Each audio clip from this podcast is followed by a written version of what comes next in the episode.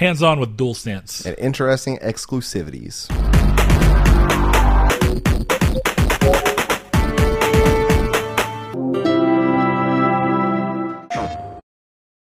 Hello and welcome to Triangle Square, to PlayStation Podcast. I'm your host Brett Beck, and alongside me, as always, your other host, Mister. Saul Bridges bringing you guys a delayed episode. I guess at this point, a skipped episode. No, because it's still going to be episode one. What is it? One seventy one. You're right, so it is just technically delayed.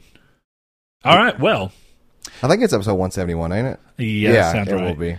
So, if this is your first time listening to us, of course, at the end of every episode, we kind of go out and expound on where you can find us and where you can chime in during communities take and things like that. Uh, but we always start the show off a very cordial and nice way with a question that I actually think I know the answer to from both of us, but might as well just run it through and let you guys know.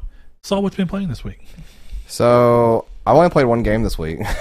I didn't play Destiny two. I had a feeling. Um, I have been playing The Forest, which was on sale uh, for ten dollars. And for those that don't know, The Forest is a survival horror game.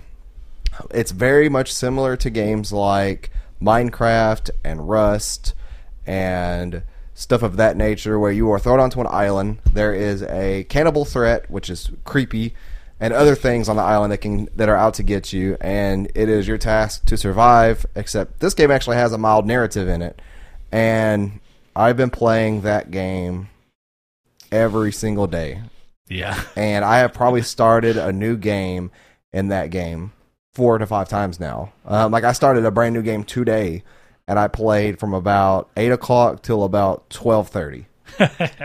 I didn't know that. I have Ghost of Tsushima downloaded, not played it yet, because I am so addicted to this game. It's really fun. I mean, really, it, it's It it's one of those interesting things where Saul just randomly starts talking to me at work, and it's it's the first time I've seen Saul be this excited about a game in a long time. I'm telling you, like it, it, it, it takes a lot of a game for me to be like, listen, it's just ten dollars, buy it, and that's kind of how it was. And I think it's even more of the fact that you enjoyed it so much, and it being ten dollars. It's like not only is it a surprise and something I would have paid full price for, it's also only ten dollars yeah, right now. It, and it, it's one of those games that with friends, like it's fun by yourself, but with friends, it just makes everything ten times better.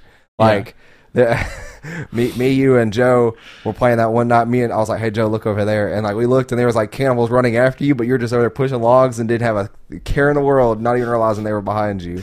which is a very it's a running thing at this point where we have one of us completely being just glued into your task at hand not realizing you're about to get messed up by some cannibals uh, last night it was pretty funny. Like um, we were playing, and we had just built this really nice bla- uh, base in Eric's world, and I ran to a there's like a, uh cannibal camp in the game. And I've played the game enough that I actually kind of know the map now. Like Okay. I actually know where things are in the map that are worthy of interest, and and I know where thing where to go for certain things. And I go to this cannibal camp. There's a lot of suitcases there a lot of medicine in it, sodas for energy, all kinds of goodies over there. Dynamite flares. It has a lot of good stuff.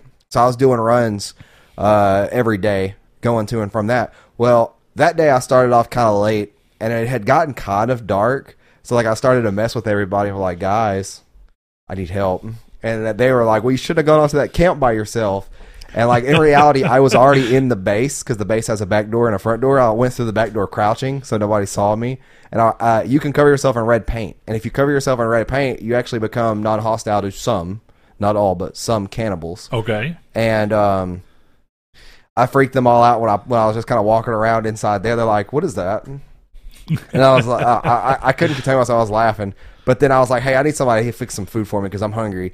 And Joe did not know that if you're if you're holding meat in your hand, if you go to a drying rack and you get meat off of it and you're holding it, somebody can come take it from you. So i did not know that either Joe Joe was standing there with it in his hand, and he was like, "You're gonna go all the way out there and gather supplies for yourself by yourself, and now you're gonna demand somebody cook you food." So as he was saying that, I snatched the food out of my hand, and he was like, "Are we just gonna ignore that this man just stole meat out of my hand? Why does this game have that? Like, why can he do that in this game?" And he just came over there and stole my deer meat out of my hand. And it's just it's a really fun experience, and it, and it and it becomes elacious with a lot of people playing. yeah But what about you? Because I know you've been playing it too. Yes. Uh, so, b- besides that, I'm carrying on my normal. I, I, I binged watched the rest of Avatar: The Last Airbender and love it still. That's a I- long movie. Really. you know what was funny? Last night specifically, I was looking through, and Hannah was in the computer chair behind beside me. I was looking through, and under Netflix's exciting movie tabs was The Last Airbender. I was like, "This, this They- is an exciting Netflix, movie." I almost always, I almost stopped using Netflix. oh They- yeah. yeah. They don't really have much on there that interests me anymore. But go ahead. Oh no, you're fine. Um, but besides that, I ended up finishing the last Airbender. First time rewatching it in probably seven years, maybe even a little bit longer than that, maybe ten years. Because I think the last time I watched it was when it was on Netflix. Like eight years ago, uh, but very good show. Still loved it, and doing my watching that while passively playing RuneScape and doing training on there. So still having fun with that. Uh, uh, invert from what usually is going on, I'm the one who hopped on Destiny 2 this week because we are planning to do a raid tonight uh, with my buddy Chris and hopefully finally get that stupid platinum that's been eluding me for so long. Um, doing a prestige mode raid, partially because it kind of have to. They're about to take that raid away, and there's no announcement of another prestige raid coming in. So either the trophies requirements will have to change somehow, some way. Honestly, Or they'll probably they'll- make it pop for you. I don't know Because- I, because there's plenty of games that have online functionality where something changes and they don't do that. Well, the reason I say that is because I was lacking a ghost shell to become dredgen, and to get the ghost shell, you have to reset your dredgen rank three times, Mm-hmm. and that's the reward for getting it. Well, when Season of Arrivals, the day it came out, I logged in, and that trophy popped for me for getting a for obtaining a seal. Yeah. And I said, "What seal did I obtain?" So like I went and looked, and I'm like, "I got the ghost. Like they gave me the ghost for no reason." But I found out it's it's they were giving people things like that. They were giving people other parts of triumphs and stuff that they couldn't get anymore for some random reason. That's good. So I mean, really, I hope that they do that because there's so many games. I was speaking uh, with one of my friends the other day about games that essentially soft lock you, and not even say soft lock. I guess they hard lock you out of the platinum. The platinum becomes suddenly unobtainable. Uh, that happens a Yeah. ton in games where the servers just go offline, but it happens even more in games where, for some reason, they update something out and it changes the way that you go about getting the platinum because it's no longer in the game. Um, which gets really weird, and you hope that that's not something that just comes up a lot. But you know, yeah, it's kind of a it's for people who are specifically out going for trophies. It kind of makes it null and void when they want to do something like yeah, that. sure. But uh, besides that, I of course uh, did hop in, played the first mission of Destiny 2 uh, for the season, which they kind of force you into. Like as soon as you start playing, you're in it. So I did that, and I was like, oh, you know, Destiny can be fun here and there. And then as soon as I got back to the tower, I kind of remembered just how numbingly boring it is to sit there and be like, okay, what am I going to do to try and get my light level up? And what am I going to do here? And since I don't want to spend $35 on a season for a game that was kind of trying to be free to play and also kind of trying to tell you that you don't have to have every season, but then also has weeklies and dailies and stuff tied to things that have to be in the season. It's almost like really to play the game as you should, you can't really skip the season. So you kind of do have to buy every season. You don't have to, Yeah, but if you want to play the game competently and be able to approve comp- improve competently, then you're going to have to. So in that sense, it's kind of weird. It puts you in a weird spot. Yeah. It's I still don't understand how that works exactly. Like I don't understand like what what what they want you to do for um that. Like I don't know. I don't understand if you're supposed to be able to like get the season and one done, but like uh, some stuff's locked behind. I don't know. Well, it's weird because it gave me the option to buy just this season for ten dollars, and that gets weird because this season is included in the thirty-five dollar full on. Um, what's it called? The, uh, the- season pass. N- Well, the it's technically not a season pass, so it kind of is. What's Shadowkeep? There you go. Uh, if you buy Shadowkeep, you get this season as part of it. But the problem is, is if I buy the ten dollars season, decide I like the rest of the game, or I buy the ten dollars season and it doesn't still unlock dailies and stuff for me, then I still have to go spend thirty five dollars on top of the ten. When the thirty five would have included the ten originally, so it's like now I'm going to be paying forty five dollars just to get all the content. Yeah. So it it put me in a weird spot where I'm just kind of not wanting to handle uh, or not wanting to spend that money. I, I know, and I'm not even blaming the game for doing. I know it's trying to make money, but I think part of the problem of this is is that when you're a lapsed player and trying to figure out if coming back is worth your time, It's overwhelming. it's really hard to do without just spending the money. But then you have that fear thing of like, do I spend thirty five dollars that I may regret, Yeah, and and I may never play this game again. You never that's know. true. That's yeah. You And you if I spend the 30 35 on it and don't like it, I may have just spent $35 on something I never get the money's worth out of. yeah, I could Um, see that. And since refunds are the way they are on PlayStation, I can't buy it, play an hour of it, and go, you know what? I really just didn't want this.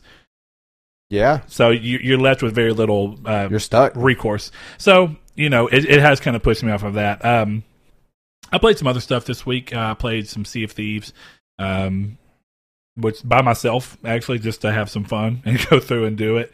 Uh, the Forest has been really fun. I've been playing more Vita stuff as well. Bought a bunch of Vita games.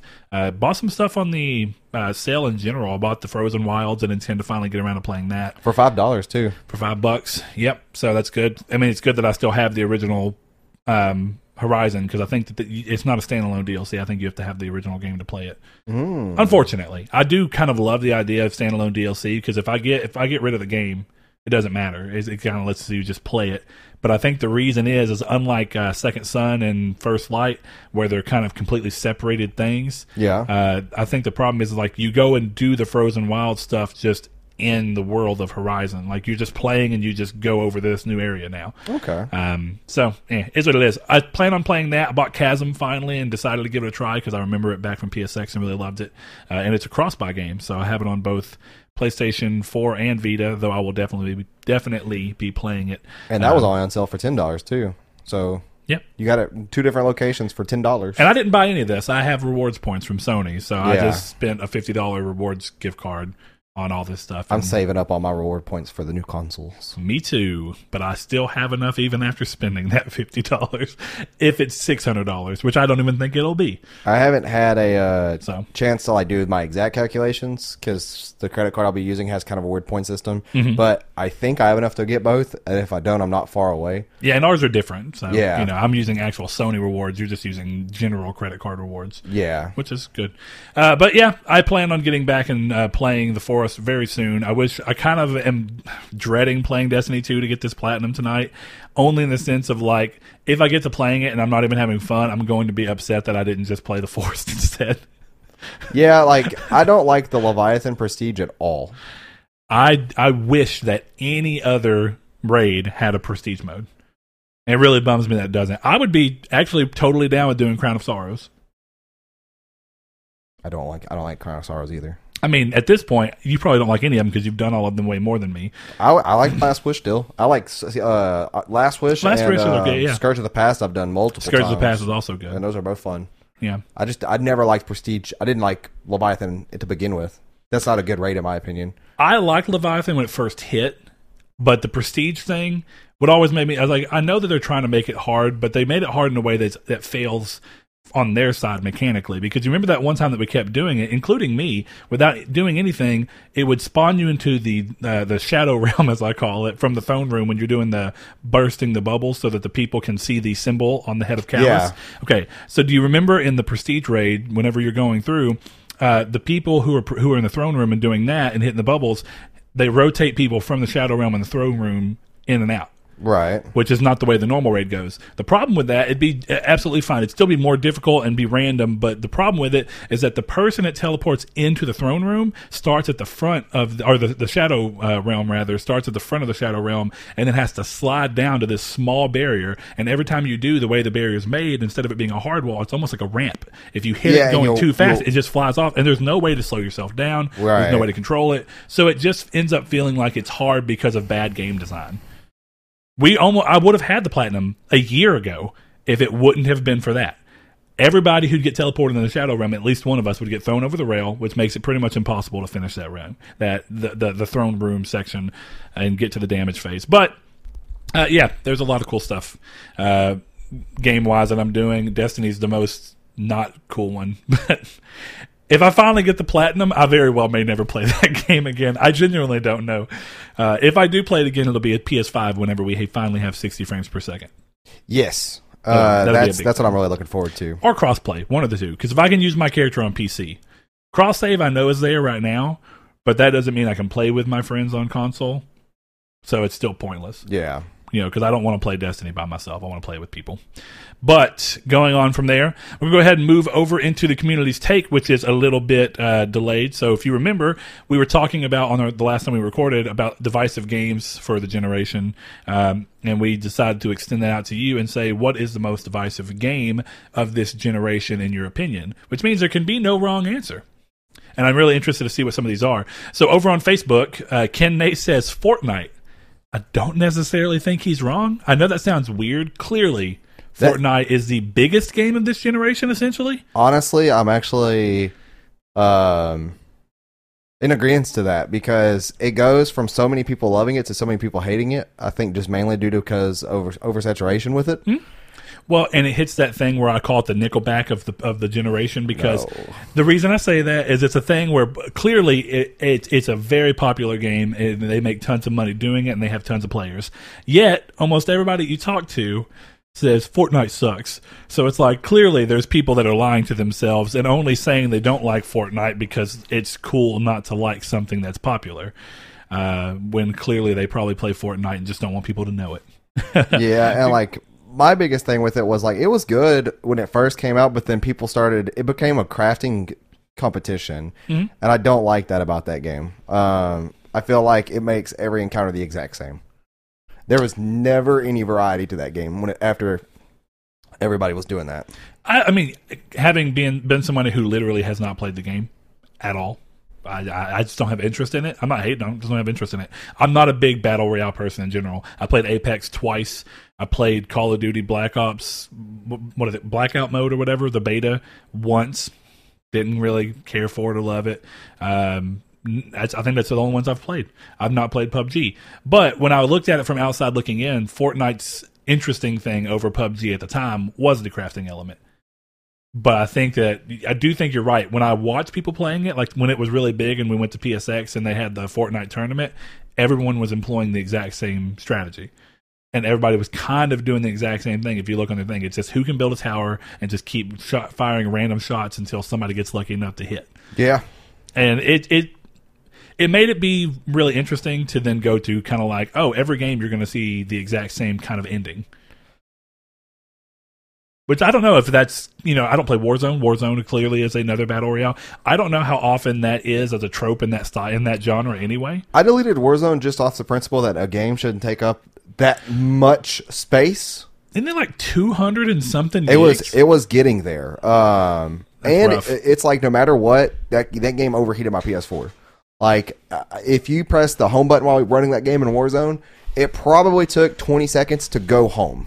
Oh wow. Yeah, um, uh, that game's not really that well optimized at a system level. hmm Um, so at least on my system, I know that that's kind of a thing to say that you can that everybody will have different uh, things with. But yeah, for, for me, that it wasn't done very well on mine at all. Yeah. Um, but my thing is, is that for me, it was kind of cool because um, you could respawn. I think they Yeah. took that away, but the fact that you could respawn in solos if you had enough money up until like the last top ten was pretty cool. Um, You think they took that away? I think they did. I Oh, think I was that- that talking to somebody about it for a while there, and they were like, "Oh well, um, they took that out. Now you you can't do it at all, or something like that." I can't remember who said that. Not only did I think that that was an interesting aspect, I kind of thought it was a cool way to let you come back into the game. Like it, it made it unique that you come back, but I I thought it was a cool way to kind of make the game feel even more unique because the way you came back was different. It wasn't like oh you literally just respawn. It's like oh you respawn in a very specific situation where you've got to fight your way out. From the way it was explained to me, and maybe I That's the gulag. That's uh, Yes. that's the normal thing. I think that's how it is in solos now. Like where it, it maybe I maybe I'm misremembering what was told to me, but I think Eric told me that you no longer can pay or have enough money to just respawn because the way that respawn worked is you just start parachuting down again, Oh. and now you have to go fight for the gulag in solo. See, I think that's more interesting personally because it still lets you come back, but you have to earn your way to come back It's- because it's you're in the gulag with everybody else, Yeah, right? yeah. yeah. I think that's a cool um, idea. Yeah, And I don't, I don't know if another game has done that in that genre, just because I, I just don't keep up with it that way. But you know, on uh, Discord, one of our good buddies and patrons, Swanland, he says, I can't call The Last of Us 2 uh, decisive, because most of the hate comes from bigoted hate mongers whose opinions don't count worth a damn. Now, that's in response to Josh, uh, one of our other good buddies and Patreons, who says, I think it has to be The Last of Us 2.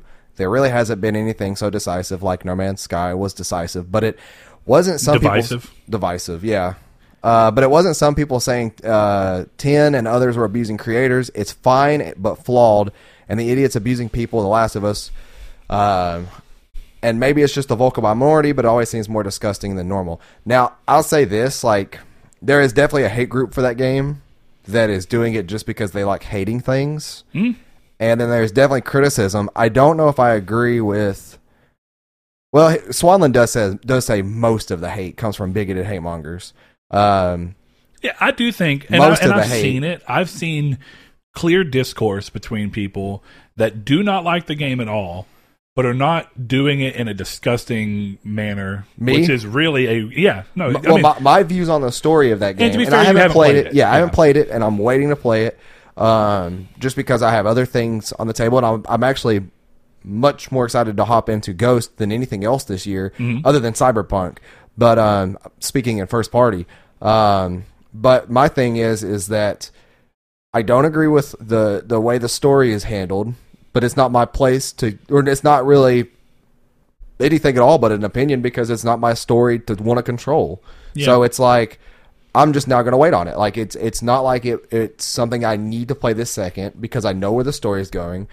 If it was something that would have felt more impactful to me, then yeah, I probably would have played it, and it still may end up being impactful to me. But at the same time, I I've talked with other people like Brennan who have, who have beaten the game, and his opinion swayed a little bit more when he beat the game, when Yeah. he was actually he thought back on it, and then but it, it's always and I think this is why it's good that it's that or not why it's good, but I think this is how you can say a game is good because no matter what, it still uh, supports discussion days and days after you beat it.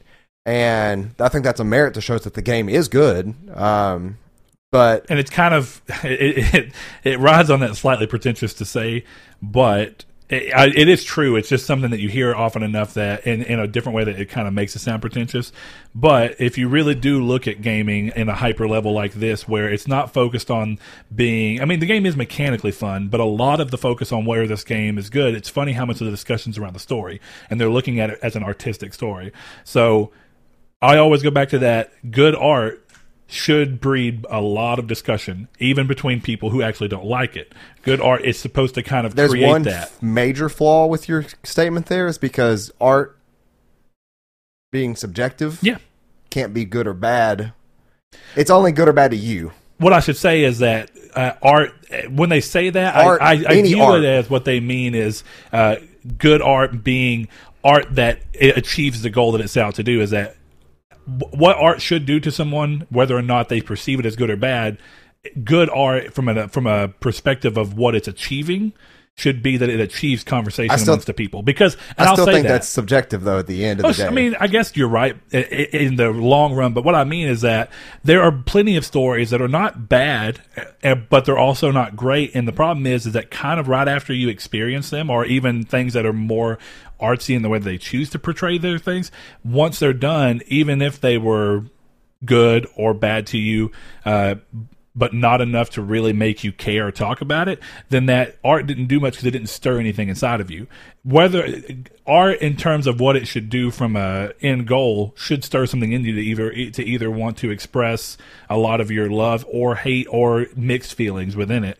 Yeah, and, well, I- and I yeah, think that that's art. That I mean, you're right. It, it is still at the end of the day always going to be subjective. But I do think the best examples of any kind of art, be it paintings, be it songs, be it movies, are things that kind of make you think about it, no matter how you felt about it, days and days later, and have discussions Right. that are natural days and days, sometimes months later. Yeah, and that's I think that's that's why I loved NieR so Hmm. much is because it's it's one of those that like I got done with it and I'm like, okay, let me go look at every message board I can find. Let me go look at every YouTube Yeah. video I can find.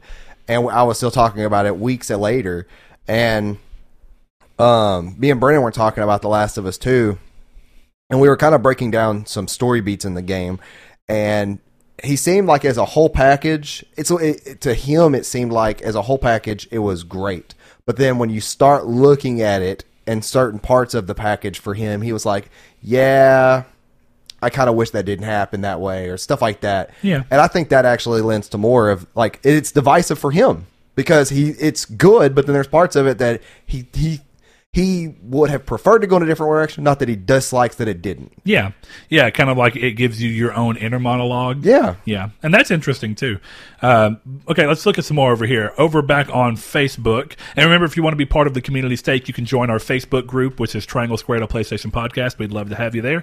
Uh, if you like Twitter, you can always go find us over at Triangle SQRD, or you can go over and join our Discord, which we always have linked below, and we have a dedicated. Uh, discussion section for it. Uh, over on Facebook, though, uh, Josh Shoop says, "Gonna go with No Man's Sky. In all my 35 years of being a gamer, I've never seen a game have the overall success story it has made for itself. From major hyped game for many, myself included, to sheer disgust from nearly everyone, and now a great game that many people continue to fall in love with. Major kudos to Hello Games from turning a turd sandwich into a delicious piece of birthday cake with Superman ice cream. Uh, Ugh. I don't, I don't understand the Superman ice cream part, but that's okay. I will say that um, I've re- I think I've recommended on the show before. If you are interested in No Man's Sky at all, and I mean that from a you want to play it, you might want to play it, you might want to buy it. This is kind of an interesting story. Let me go see what's behind it. Anything about that game, or if you're just interested in a comedic breakdown, mini documentary style of this game and the and, and Sean and everything about the development go watch a video made by a YouTuber named Internet Historian. He did a video called No Woman's Land. Or no, Yes Woman's Land. It's like an exact opposite of No Man's Sky. And I think the point of that title is because it's people feel that that game the exact opposite they do now of why when it released because it's so highly praised and it goes into this whole entire thing about like this game's crap, this game's crap, but then the video starts shifting and it's like you really get to see what Sean did in that development process after it came out of like, all right, guys, like for an example, he's he starts to route all the complaints of that game. He has all of his employees go block out complaints and everything from that game and has them all routed to him instead. All customer service inquiries, instead of going to all of them, they go to only him. So then he goes through and he starts structuring things about like that sounds cool. We're gonna have to check mark this off and add that. We got to add multiplayer. Check that off. We got to add that, and it shows you how to go through and do it. Internet historian is also a hilarious YouTuber who like throws thousands and thousands and thousands of like little micro memes into everything, and um, it, it's really enjoyable. Yeah, yeah. No, that, that that's I. I've ne- I remember you telling me about it, but I remember I haven't watched it yet. You got. So I have it pulled it's up like, right It's here. It's like forty minutes long. yeah, eight point six million views. Yes, and it's called man. it's called Yes Woman's Land.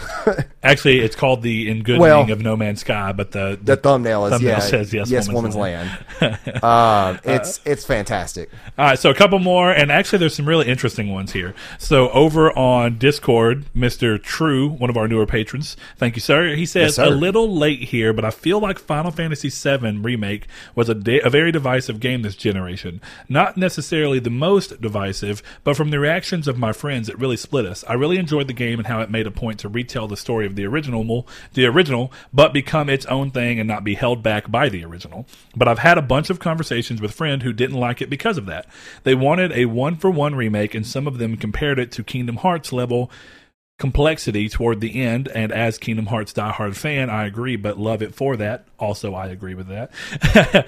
Though I don't think it's I don't think it's Kingdom Hearts level complexity. Even Not though. Uh, yeah, not yet, Yeah, not yet. not yet, and it's it, getting there, and it may go. and there. I don't want it to veer there. Yeah, it may go there. I think right now, if you wanted to compare it to any Kingdom Hearts in terms of complexity, you could compare it to the ending of Kingdom Hearts One. or or or of or of all of two because two is not exactly where the deep Two end. is where one a lot two, of it jumped in, but you're you're still right. It was one and not two, deep. yeah, one and two is the before the deep dive. Yeah. Uh, so Literally. Anyway, yeah. Uh, he says I saw people online complaining about the combat going away from turn-based, but I loved how they created a combat system that felt like a modern interpretation of turn-based combat. Uh, that's all I had to say. But I actually agree with that. I love the uh, I love the turn-based style, and I loved how it let you kind of flow between them in a way that didn't feel stilted or wrong. It I sounds weird. I wouldn't hate, even though I I know it won't happen, and I don't want it to, just for the games to be able to keep their own things. I kind of would like this, and however Kingdom Hearts decides to move forward, is just choosing to give you something that is a little bit more like finer control because that's what I always wanted for whenever I'd go to that turn-based combat. It's like I want fine control of what I'm about to do. Let me hit this and let me absolutely go through and choose what I want to do. Plus, I like the idea I've not really been a huge fan of MP in Kingdom Hearts games. Uh, I didn't like MP system in two nearly as much as the MP system in one. I think I'm in the minority. You are that. definitely Uh, in the minority on that. because I hated that you had to regain your whole bar before you could use it. I absolutely loved the first. I game. liked it because they actually kind of buffed things. So like Fire and Firaga were actually kind of strong. Yeah. So that you Uh, didn't spam it. Well, see, and I like the complete. I, I like the complete redirect of MP in Birth by Sleep, and even in. in- I liked the I liked- card system because now it's very similar to how Kingdom Hearts two handled it, but you have multiple bars that are constantly reloading. Yeah, I like. I, I think Birth by Sleep is the game that did everything about the combat right the most. I, I agree. I really love the way that game handled. Uh, but yeah, this is. I, I get what you're saying. It is an interesting take because I do. I think that clearly the success it had from a sales standpoint is uh, strong. So yeah, I think you're right. Maybe not the not the most divisive, maybe, but it's very divisive. Uh, I do know a couple people who also have that sentiment of wanting it to have been a one to one remake. Uh, and Rude Code also mirrors that sentiment. and Says I look at Final Fantasy VII remake as an actual sequel to Final Fantasy VII rather than an actual remake, which I find really interesting. I do too for now until the until we see the story go somewhere else. I think it. I think it. It's like a remake in an alternate world, or it's a sequel Yeah. in an alternate world. and honestly, or that's where alternate my brain timeline. has it right now. Is it's not even so much a remake as it's like this st- story in a slightly different setup, uh, and different, you know, a timeline where one butterfly flap can change everything. But yeah, we'll see how that ends up working out. Uh, let's see. Going to grab a couple of more here. I know we got more over on Facebook. Uh, this one's really interesting. So Chris uh, Figs, my buddy who does the weekly uh, podcast with us, midweek matinee, he says, "I got a hot take: Middle Earth: Shadow of War." It's the game that started the absolute railing on microtransactions, specifically loot boxes, especially in single player games. We're not talking about that game anymore, but the conversation that game started will last forever. Boring answer is Fortnite, the game of the generation. Um, so of course, Shadow of War really isn't talked about much anymore. More, and the hate that it got kind of quickly subsided uh, once it. Well, I'm not gonna say quickly, but once it subsided, it was kind of just done. And Well, they really fixed been it, didn't up. they? They did do some things to fix it. In like the long run, didn't they make the experience system actually have you gain experience? Oh, I think so. I don't want to speak completely well, out of so. turn, but I remember hearing things about it going more toward that. That being said, I played that entire game. Like, enjoyed it. I was. I mean, I really I liked it. I didn't love it as much as the first because the ending kind of just felt like a weird spot to end. But I know that they couldn't do much more because they don't want to. Since they want this game to be considered canon, and right now they're allowed to call it canon, they can't overdo anything. Uh, though I may have even preferred the game to just say this is an alternate story that just is like a. I don't like it being canon. I think that that's really a weak story for It's Lord, in- Lord of the Rings is. It's weird because I yeah it's like because Granted, I've not played the to- second one. I, I'm not speaking for the second one. I'm speaking of the first one. Okay, yeah, yeah. The well, the second one- one, the way the way it ends is interesting, but it just doesn't go as far as I would have liked. I don't want to say more than that in case you ever do decide to randomly play it when it's on sale for super cheap. Maybe, yeah, it'll be super Uh, cheap. I love the first one. Yeah, I don't No. think I ever beat it on PS4. I beat it on Xbox. Second game looks beautiful, plays really well. I mean, that's I'll, I'll tell you that much. But I don't, I don't know that I necessarily agree that it's the game that necessarily started the railing on microtransactions. But it was probably the one that brought it to the biggest spearhead in single player games. Shadow So of you're War you're probably walked, right. so Assassin's Creed Odyssey could run. I think Assassin's Creed Odyssey is actually a far worse mm, example of overuse of microtransactions in a single player game. I I don't know that I'm in the minority in that. Clearly, once we started seeing people talk about Valhalla and not wanting it to feel like Odyssey did, I, I was really surprised to see a lot of those voices come up. Because for a long time, I thought I was one of the weird people that just thought that that game was way too much and kind of forced it on you. I've seen a lot of opinions of that game go from that opinion there to well, the world is so expansive that I actually enjoy doing the side quest, and I'm like, yeah, but it shouldn't make you do the side quest if you don't enjoy to do them. Like you, you, it may work for you, but it doesn't work for everybody, and that's a flaw. Yeah. Either way, it is an interesting answer. Uh, so, The Last of Us 2 was clearly brought up a couple of times. Uh, let's see. Twitter was the only place that I don't think we pulled from yet. So, I'm going to grab a couple from there. This one's interesting. He didn't go to say much alongside it, but No Fate says Resident Evil 3 remake.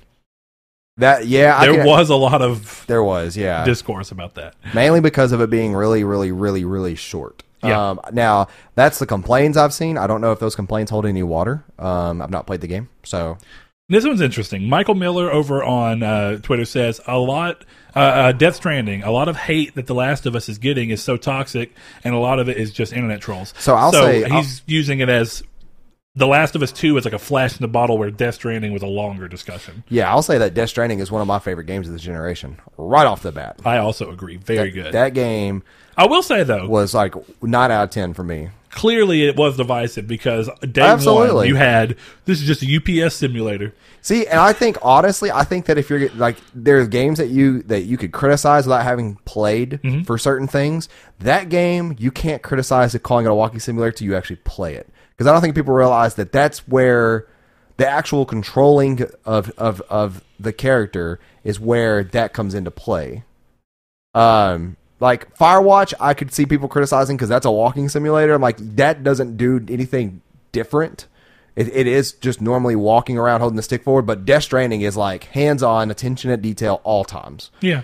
Um, I agree. And I don't necessarily think that walking simulator needs to be the pejorative that it is.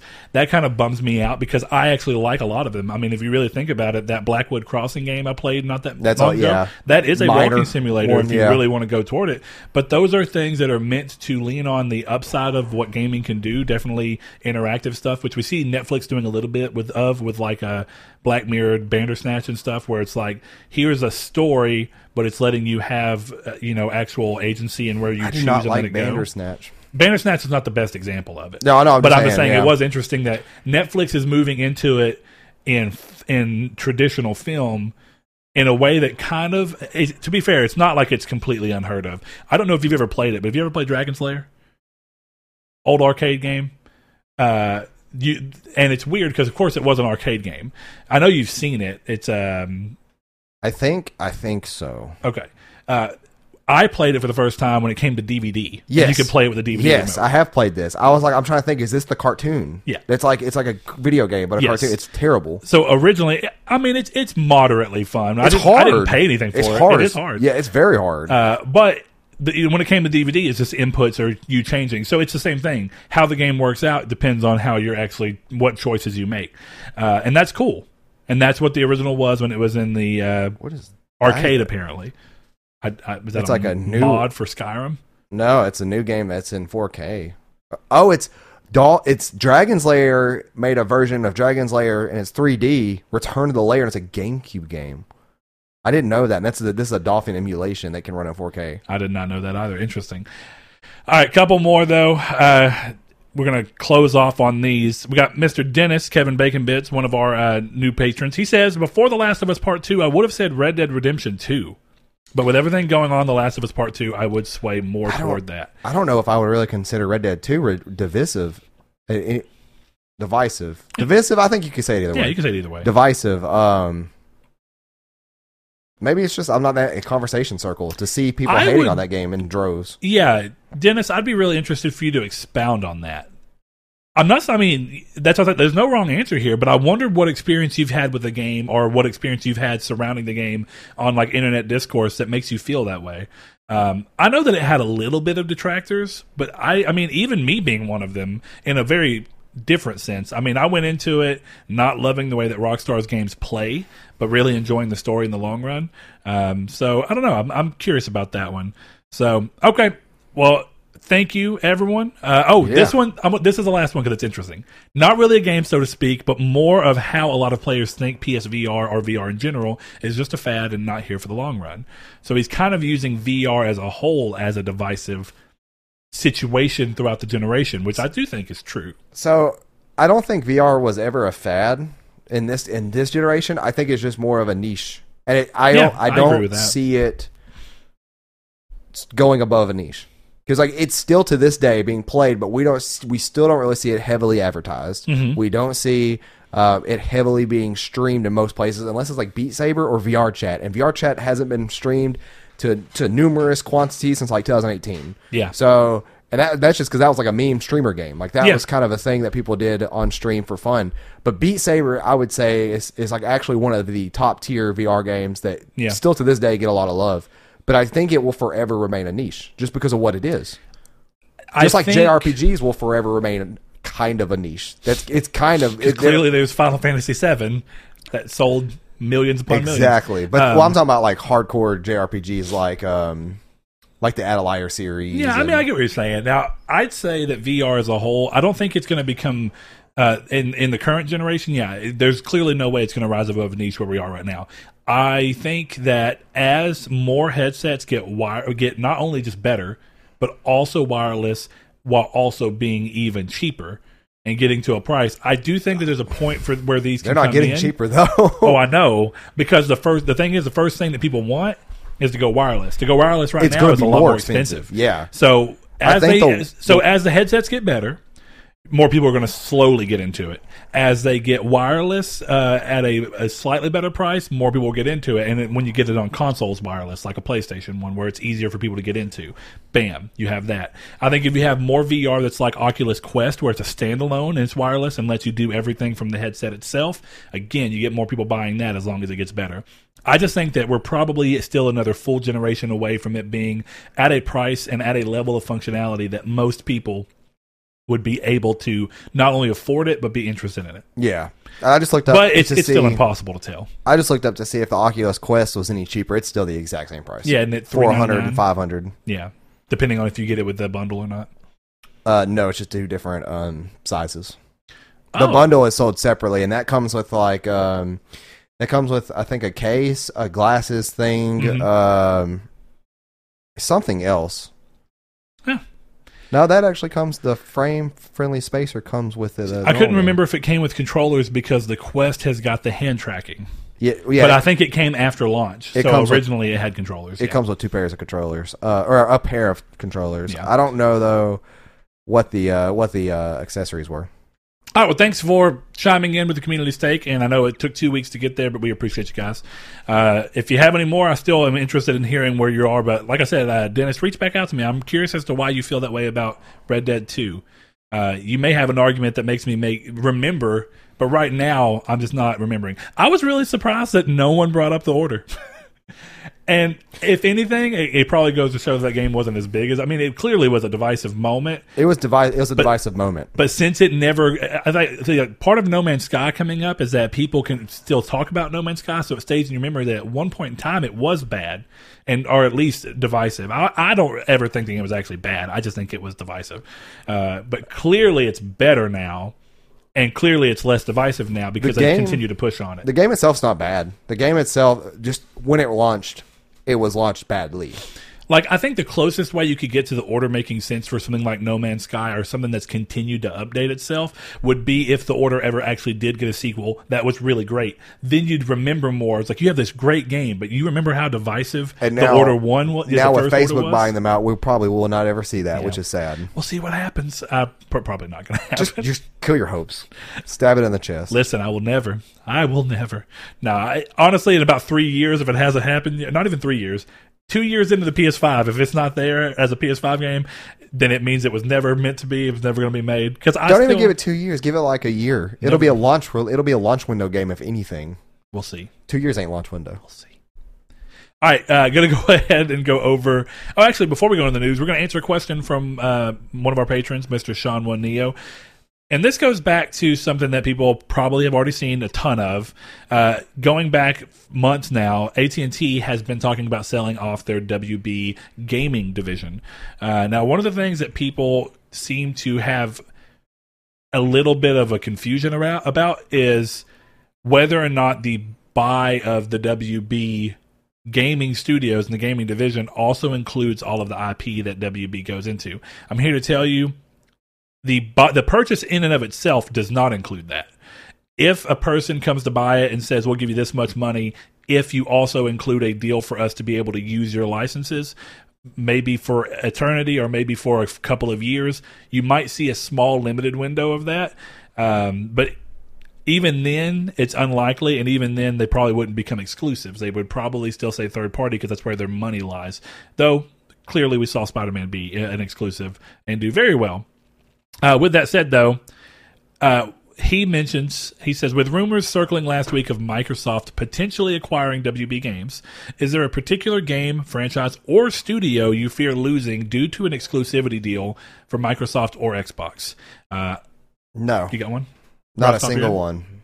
Okay. Not Mortal Kombat. Not Shadow. of- Well, and I think he's saying in general, like because of the question of this bringing up, is even outside of WB Games, is there any studio or IP that you'd fear? Now, I, he probably does mean in this particular situation. That's that's why that's the context of the question. Yeah. Yeah. Uh, but no, like even then, it's I'm one of those that's gonna have access to all exclusives, so I don't care. So you don't care? Yeah. No, yeah, I, I really don't care. Um, I think for me, uh, if if within the within the actual thing here, I do uh, I do kind of fear losing Rocksteady because I think Rocksteady are a great studio, and I actually think they've not quite hit their best game potential yet, and I've been really curious to see what they have coming. I think they did when they released Arkham City. I, I don't get me wrong. Arkham City to me is their best game so far. Yeah. uh, but I I still think they have more in them. But it's been so long and so stewing that it's I hard. would I would think that, but then Arkham Knight came out, and that's a that's a very very obvious dip in quality yeah, of that game. Like you take Arkham City compared to Arkham Knight, you have the all of the freaking tank missions, which were annoying. You actually had some standout bugs on console, and even worse on PC. Yeah. uh, PC unplayable was on really PC. bad. Yeah. Um, I just I feel like they they hit their they hit their best game possible with Arkham City, and they started to decline in that because they they apexed up too high. Well, see, my thing is, is that we haven't seen them outside of Batman. That's why I'm. I- No, I'm wrong. Do, would I want them to do another Batman? Even with Arkham Knight, yes, I enjoyed Arkham Knight. I, I, I view Arkham Knight as a misstep. It's still a good game, still fun. Yeah. but it's a misstep when you think about what came before it. Right. Uh, now, to me, I'm more interested, and then this would actually be a, a kind of a good thing. It would just suck that it would. I wouldn't be able to play it on PlayStation, and if I love it, get a platinum. That's always like one of my one things. Um, but with it going to Xbox, I could still play it. I want to see, and this might be one of the ways that it happens. Whoever ends up buying them, if they don't get the IP, the way for them to get away from making just another Batman game. Or maybe even just another DC hero game, which I'm kind of iffy on. I want to see them do something way outside the box give them something new to work on and see what they do. I mean, it's like looking at go at Sucker Punch. They move from Sly Cooper to Infamous, now to Ghost of Tsushima. Or Naughty Dog. These are they very go from Jak very and different Daxter games. to Uncharted to Last of Us. Yeah. Now Uncharted Two kind of the, they're kind of third person action cinematic game, but then you have Jak and Daxter, Hmm? Completely different kind of game. Yeah. So I think when you let companies who have been working on one type of game for a long time finally move outside of that and just do whatever they want, not tied to something that they've already been known for. Yeah. Like I always lament the, the fact that Crash Bandicoot doesn't stick around or didn't stick around with Naughty Dog just because I love all the Naughty Dog ones. But the thing is, is that I think Naughty Dog wanted to move on anyway. So when you're in that situation, even if Naughty Dog would have maybe made a Crash 4, it, it might not have been that good. See, my thing with that is is that I would rather the the brand die with the owners, original owners, than go to somebody else who's going to do the brand disservice. I actually agree with that. Um, that's- about that a lot. That's why I'm kind of curious. Like whenever um, uh, Ninja Theory got bought out by Microsoft, I'm I'm not really exactly worried about that because I'm gonna play since it was uh, Sacrifice. Mm-hmm. But my thing is, it's like if it's bad, yeah. And I don't mean like it could be worse than the first game, but still be a good game. That'd be fine. But if Yeah. it's actually a bad game, like that should have just stayed with them. Like they should have been bought out. or and if we'll it's, a, or if it's a bad sequel to that game because it could be a good game but a sequel that doesn't make any sense it's kind of Yeah, like what like i talked about it's kind of what i talked about in not wanting the order to be handled by another studio because i think the problem there is that the ideas that were being set up in the first game and and even the play style and even the, it's that if you don't let the studio itself refine it further into what they were hoping for and given an idea for, you eventually lose the soul of the series. And I've you've seen that happen with a ton of games where it moves to a new development studio and it just doesn't feel the same. Siphon Uh, filter. Has there been a siphon filter made out that not by Sony Bend? Yeah, what was the uh, PSP one called? Both of those were were Sony Bend. Those were both great games. Was it? It wasn't Vita then. No, I'm thinking of when they made Unit 13, Oh, that which was is not Sony Bend. no, that was uh, well, yeah. Sony that was SOCOM Studio. SOCOM is what I'm thinking Zipper of. Interactive. Yeah, not Siphon Filter, SOCOM, kind of similar games. Oh, okay. So yeah, when SOCOM went to Slant Six, yes. I actually loved SOCOM so- Confrontation. But I will agree that it's not a SOCOM game in, think, in heart What was the? There was a really, really, really bad one on PSP. on PSP. Uh, probably the one from Slant Six. Um, Bravo Team something. I hate those army style names on those games because I'll never remember them. Yeah. Uh, Fire Team Bravo. No, Tactical Strike. What I'm thinking, I'm thinking of. Is it Slant Six games? Yep. Yep. Okay. Yeah. That was when Zipper Interactive were not making it for a while. Yeah. Uh, And then Zipper came back for SOCOM 4. And, And- that didn't do well. And Unit 13 too, didn't they? and they did Unit 13 before they got shuttered. Yeah. yeah. Uh, unfortunately. Which actually seemed like a uh, a decent game from the demo, but for sure. wasn't. I actually liked the game. I mean, it was simple, but it was good. yeah. Uh, definitely for an early show of third person shooter on the on the console. Yeah. Um, and they, it was done pretty impressively. I think going back for me, I mean, yeah, it's it's as far as overall like losing exclusivity due to someone buying something. Um, I think the or even if I just want to go back to studio, I am a little bummed that it, it's it's a it's a mix. I'm bummed to an extent that uh, Ninja Theory got bought out by Microsoft, and I'd be bummed if they got bought out by PlayStation 2.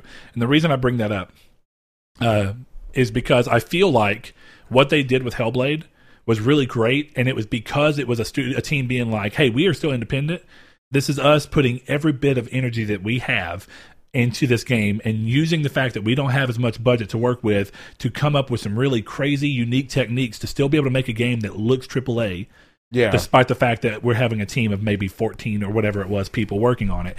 I love that kind of ingenuity that you get from small teams that do not have backings. The great thing for them now is that they have a ton of money and budget because they have a backing studio and someone who's supporting them. That's cool, but I'm a little worried that Hellblade 2 won't be as good because it doesn't have the same mentality behind it of let's make something truly unique that is going to be even more unique because of the weird techniques we're well, having to do. we don't know that. We don't. But I have a feeling that that that sense of charm about it may be gone. Who knows? I hope not. Yeah, like I, I'm to to just answer the general question broadly. I I am never really worried about exclusives at all. There are moments where I'm like, dang, I wish that was coming to Nintendo Switch instead, or something Yeah. like that. Just mainly because of portability. But Yeah. for me, normally I just don't care. I'll just I I I am fortunate enough to be able to play them all on every thing that I want to play them all on, and so I'm never ever worried about it.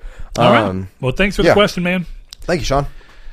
Going into the news, first thing up, some hackers have managed to find a built-in PS1 emulator inside the files for the MediEvil remake, showing that the remake runs on top of an original version of the game. This is very similar, if you, if you remember, to how the PS4 versions of all the PSP games they brought over, like LocoRoco, Patapon, and actually the Parappa the Rapper, that was not the PS1 version, but instead the PSP remake, uh, brought up with 4K textures. It was a very similar situation where there was a built-in PSP emulator inside of them, and then all the changes that happened happened on top of the original version of the game. So texture changes that they wanted to pull in, they just changed on top from the original file and would do a replace. Uh, having the game go and render in a native 4K was rerouting the uh, graphics engine of the PSP emulator to go through the PS4 so it could upscale and It makes you wonder why more titles have been done like this. yeah, because I mean, of course, my my go to is this would be a great way to bring uh, Crisis Core to the PS4. Is just do the PSP emulation, exact same game, but Just let it 4K. render at a native 4K Yeah. and, and slide in a couple of new resolu- uh, uh, new Cutscene textures, resolutions need to be stuff like redone. that. Yeah, Yeah, that would be the one change. Yeah. overhaul. But you could because clearly, if MediEvil, which doesn't look at all, literally at all like the original game, the MediEvil remake, can run on top of an original version, and because it's constantly just swapping out information from the original game Yeah. to make sure it keeps that structure, we know that you could do that with something and still. And I mean, the MediEvil remake looks fantastic. I wonder how long that took. I don't know. I, I think this may be the first game uh, game by that studio, the Other Ocean. Uh, it'd be And they cool seem to to do a good job on it, something so- else. Yeah, if they do anything else with PlayStation, I wonder if I wonder if it's like like say Bluepoint they took a control over like uh, six different IPs that were PlayStation One and Two classics and just did that to them. I Mm. wonder how long it would take them on each game to be able to pull that off. Yeah, and if Yeah. that would be something plausible, Sony could actually market like PS classics, and then they launch with those. It'd be even more cool if what they can do is, you know, you kind of talked about it before, but essentially build an engine which is not far from what Microsoft has done with uh, the Xbox uh, Series, sorry, the Xbox One X back enhanced backwards compatibility, where it looks at games and says, okay, what we're going to do is render you this many times, and we have an algorithm that shows how to pull these things back together so that it can render in a native 4K. Yeah. it doesn't mean that the textures for the game are going to be in 4K, But it can does on the mean fly render it. that if you had higher resolution textures, like there's a couple whenever I was playing Crisis Core on PC just to see what it looked like in 4K, some of the textures were so high quality that when you brought the game up to a native 4K rendering, they look fantastic. And it's like, oh, these look so squished on PSP because the resolution was small. Yeah. Uh, but other things because Which of makes that you wonder look why even they worse. why they had those textures so high quality when it on a screen that small it wouldn't matter. do you that was exactly what happened with and i think it's because you have a lot of hope that you can get it to run the way you want it on a system uh, shadow of the colossus when bluepoint first did the ps3 remaster uh, most of the, they didn't have to do most of the texture work at all because the original PS2 textures were way higher quality game- than what the PS2 could I run. could, I, yeah, I could see that because that game was beautiful back then, despite being grainy, a Mm-hmm. little grainy. But um, it, it's it honestly for a game like that, it is not probably a hard game to run at all because of Yeah. And this is not a bad thing. This is, fits into the world, but how empty it is. Yeah. No, it def- if they did a good thing of making it fit the story. There's a reason this is empty. Uh, but no, I would love to see that. If you got to where PS1 games, PSP games, and even if you wanted to, PS2 games, like they've done with PS4 Classics, and just have it to where almost all games, all they'd have to do is essentially be run through the thing a couple times on Sony's back end to make sure it works pretty much flawlessly. Then you just upload it to the store, and they have to do no extra work. All the work has been done on the front side of this emulator.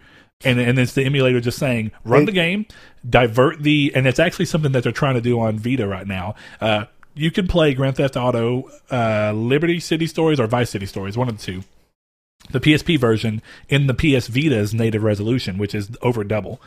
And the way that they did it on a single game basis, and they're trying to look and see if they can do it across the board, is to have the game reroute the graphics to so you're playing on an emulator on the PSP, right? Right. Because the, the Vita rather has an emulator for the PSP in it, and it's telling the game we're going to reroute your graphics for this particular game over to the Vita's actual graphic processor And pro- and then and, process process there. it, read back out, and send it out.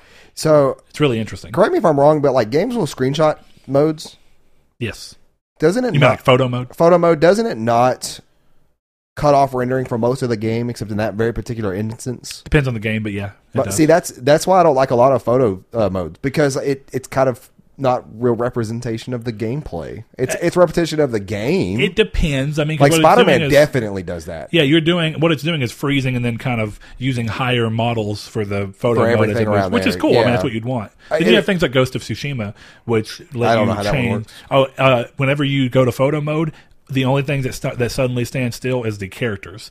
Uh, the world itself, the grass, wind, everything keeps moving. That's actually kind of cool. Yeah, I don't really like photo modes that much, but that's actually not bad. Yeah, and you can also make uh you can set up tracking shots so you can tell the camera to move to a couple places and it can you can make gifs and stuff that way That's pretty cool. within it. Yeah, it's pretty cool. Let's Um, get on to this next dumb piece of news. Yeah, Platinum Games and Square Enix have come out to confirm that the long awaited and often silent Babylon's Fall is still coming and hope to share more with us as soon as they are ready. Uh, this reminds me of Biomutant, which we saw recently, uh, and how long of a wait we've had on it, where it was dead silent for a long time, and then they came with a really good reason and a huge showcase of showing you what you've been waiting for. And to me, at least, the Biomutant thing made it worth it for me. It's like, okay, they're they're making the game even more than what they were originally intending to, probably because of how much good press they got early on. This is one of those things that's like Project Athia. Like Is you, you showed this game two years ago. Yep. And we have not heard a single thing since. Well, do you? Well, we no, we, we got a last year we got a trailer, a new trailer. but Well, that's no, it. I mean we haven't heard a release date. Yeah. Do you we haven't remember- seen gameplay? Do you remember the 2019 release date it originally had? Whenever they first revealed it at the, and it was a real weird reveal. But in 2018, they revealed it and said 2019. So they did what they did with Final Fantasy 15. Yes. Where they were like, "Here's your November date." Oh, just kidding. August or whatever it was, or September, and they're like, "Hey guys, we're gonna have to delay back to that November date." They didn't do it as bad as that. Oh boy, that was bad. But still, clearly the games are being pushed out. Now I wonder why. I wonder if it was because how much good press it got and people being excited for it that they're like, we got to make sure this game is killer. I don't trust Square Enix anymore. I know, with, it's with hard. any form of It's release hard. dates. I don't care. Like if they show me a game, I'm like, yeah, I'm not seeing that game for at least three years. Just get it out of my face. I don't care. Yeah, because the best they've done this generation, NieR Automata, surprisingly. NieR Automata was announced and was released within 18 months. No, I don't think it was that long. It was really weird too because the game was barely even developed when they first made Eighteen it. months is also almost unacceptable for a length of time for me now. Well, but it wasn't an announcement in the trailer. It was literally like, "Hey guys, we're we're making another NieR." no, no, any form of re- reviewing or revealing a game, Yeah. year- like I, I give it, I, Yeah. I have got to the point where now where you give one year.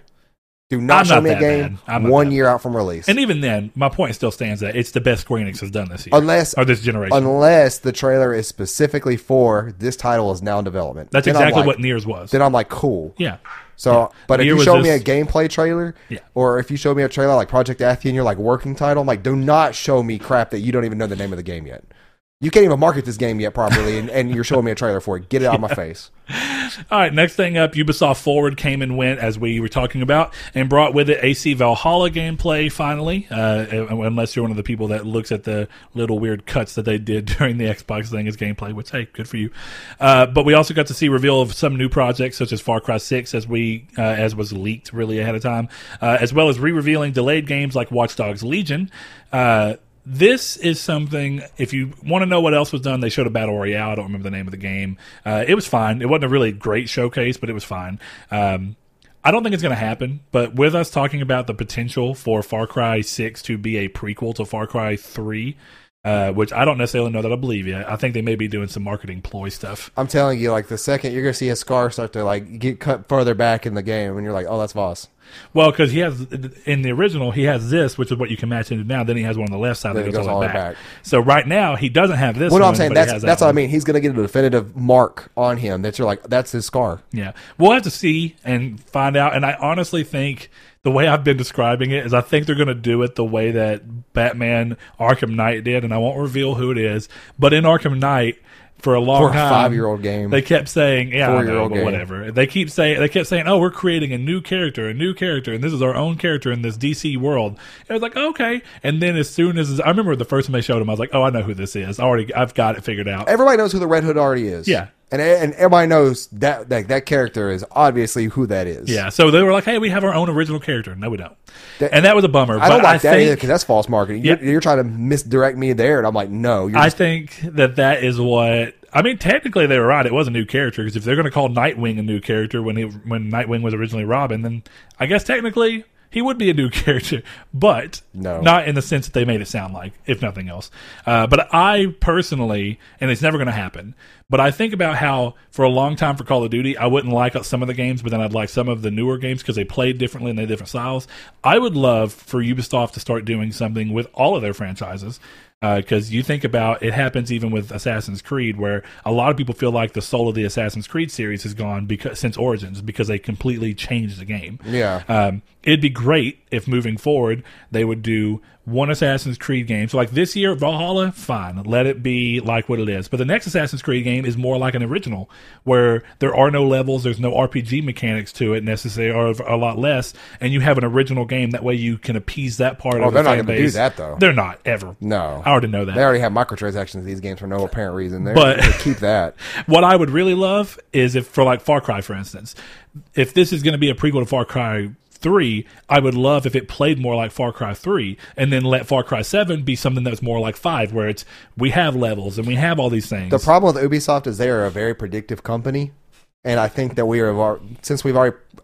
What I'm going to assume is what we've predicted right with this story, Mm-hmm. um, until proven different. Uh, I don't. I, I don't think we'll ever see them do something like that. the reason I kind of even have uh the smallest smidgen of not even hope, but potential for that to maybe come one day is do you remember uh, last year and even early this year when they were doing really bad because everybody was essentially like, all your games are exactly the same. Yeah, Okay, so every single game series they make is the true. same game series in that game series. Yeah, and, and not even so. Even then, the problem is like Far Cry, New Dawn, and it was interesting enough. But New Dawn brought on all the crap that they added into Assassin's Creed. Now we're going to do levels. Now we're going to do health bars. We're going to do gear that has rarity levels. Wait, enemies had uh, health bars in New Dawn. Yes. Oh, that's terrible. It was weird, and then get wrong, the game was okay, but it didn't feel like it felt even less like Far Cry. So when you start to do these things, you get to a point where you're homogenizing all your games, which is already something that Ubisoft had, where it's like you're going to climb a tower, you're going to synchronize your map, and you're going to have a bunch of useless points on the map that is just.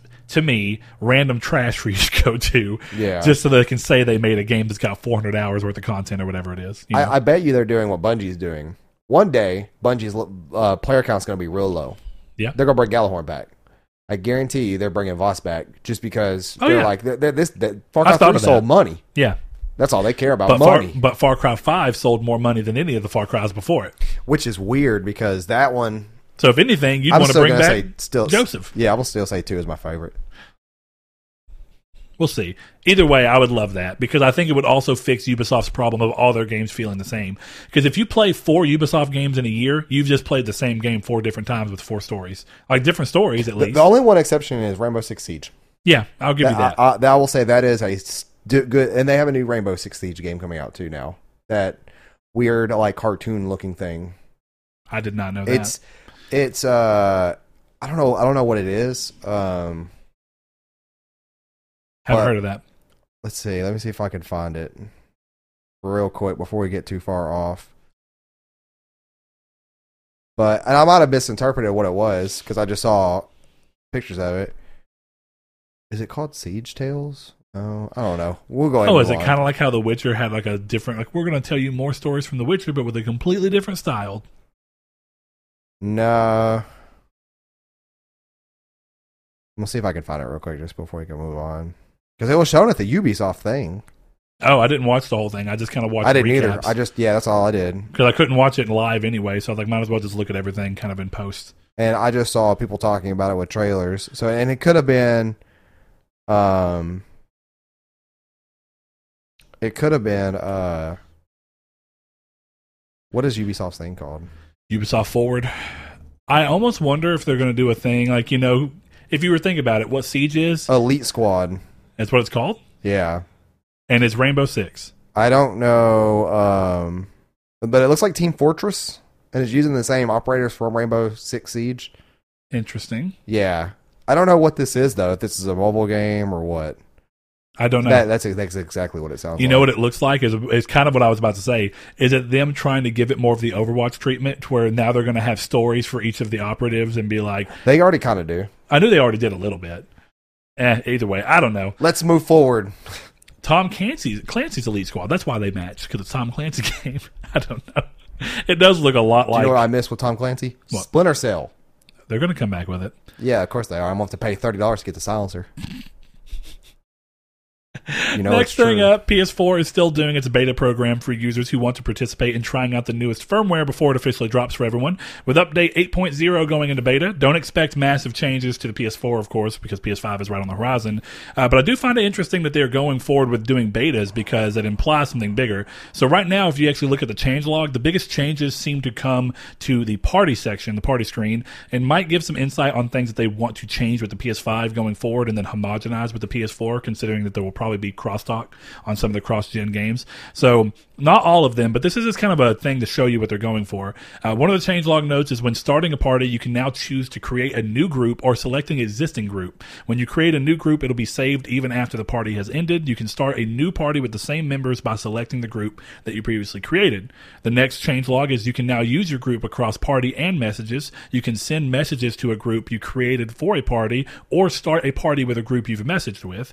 And then the last one that kind of ties into that, messages have been added to the screen during parties. When you select messages, you'll see messages exchanged between party members, uh, or members of your group rather. I like that idea because this is makes it a lot easier when we know we're going to be playing the forest. We have a group that we essentially go, "This is the forest." This we is can send people with," screenshots too, and then in while you're in the party, you can view the messages without which- having to go around. just like Discord. Yeah, Yeah. I love that smart. about Discord, and I feel like we were actually talking about this not too long ago about PlayStation and Xbox not having a system similar to Discord, yeah. and this seems like this will kind of be more of the mesh. And there's way more notes that are Yeah. all related to the party screen. So, These are the most noticeable ones. Yeah, though. this this just seems like something that is going toward. I expect this to be something that's going to be day one with the PS5 and maybe even more. Now, I'm going to say something controversial. Do you know what would make this so much better if they incorporate this into the phone? I, already, I was about to say that. Yep. I think with PS5 we'll probably get a new PlayStation app. Yep. And see, people people often say about the Switch, it's like I would never use my phone for that. I'm like, listen, if I can read all my messages while I'm in a party chat about this party, so I don't have to stop the game, and I can sit there and I don't have to navigate through menus on my PlayStation, and I can do it quicker on my phone, I would much rather do it quicker on my phone. So I know this sounds weird, and this is one of those things where I know that the cost would never make it worth it. But back when we were getting those renders of them doing a PlayStation 5 where the touchpad was instead a screen that you could also use as a touchpad at that point, people are like, why would you want a screen? That's the exact reason why. If you incorporate messages from the party in the screen without having to stop the game or anything, I can just look down, see something, scroll through, read it, see a picture, whatever it be, and it would serve a very quick purpose. Now, Yeah. the cost of that would be so high that Oh, the- ridiculously that high. it- but if you told me that you were going to create a different controller with that functionality as like a pro controller that was $150, I'm crazy. It would have been 150 dollars. Who knows what it would be? But regardless, if you did that as a pro controller and all the other things that you'd expect from a pro controller were there, I'd buy Give it. Give me a two in, two and a half inch LCD 4K crystal display on that controller. well, it wouldn't even have to be crazy. That's the thing. You could use a cheap IPS No, panel or me- even a TN panel. Make panel. it crazy. Eh, who knows? We'll see what happens. If you can do it with a smartwatch, I mean, you can put some crazy stuff in a controller. Smartwatches for ones with stuff like that cost like $300 starting out. So this is a controller. This is more than just a smartwatch. I don't want it to be able to do everything a smartwatch can, though. It's still getting the information. It's not having to Bro, what do you mean you don't want to answer your phone with your controller? Not at all. Oh, have like a Never. Have like a have like one one. You pick your whole of- controller up to your ear. well, yeah, it's like you have at the end of one one hand rest, you have the you have the you have the the speaker, and then on the other one you have the microphone. Microphone. So then you hold it up, you're holding your controller like this, and then you can sit there and move the analog stick to turn the volume up, hit the square button, put it on speakerphone. That would be god awful.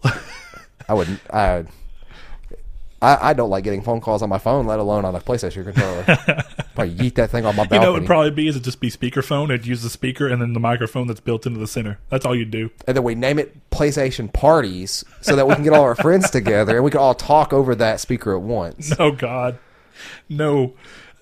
Though, did you see? We'll get into that in a second. Actually, uh, it does. I, I think that's the next piece of news. Yeah, It it is. is, yeah. So we got to finally see, uh, look at the DualSense in hands, as well as a little bit of a breakdown of its functionality, as well as finally seeing the back of the device, confirming that back buttons, which have been a rumor for a while, uh, will not be a function on the base version of the controller. Who knows if they'll ever do a pro controller?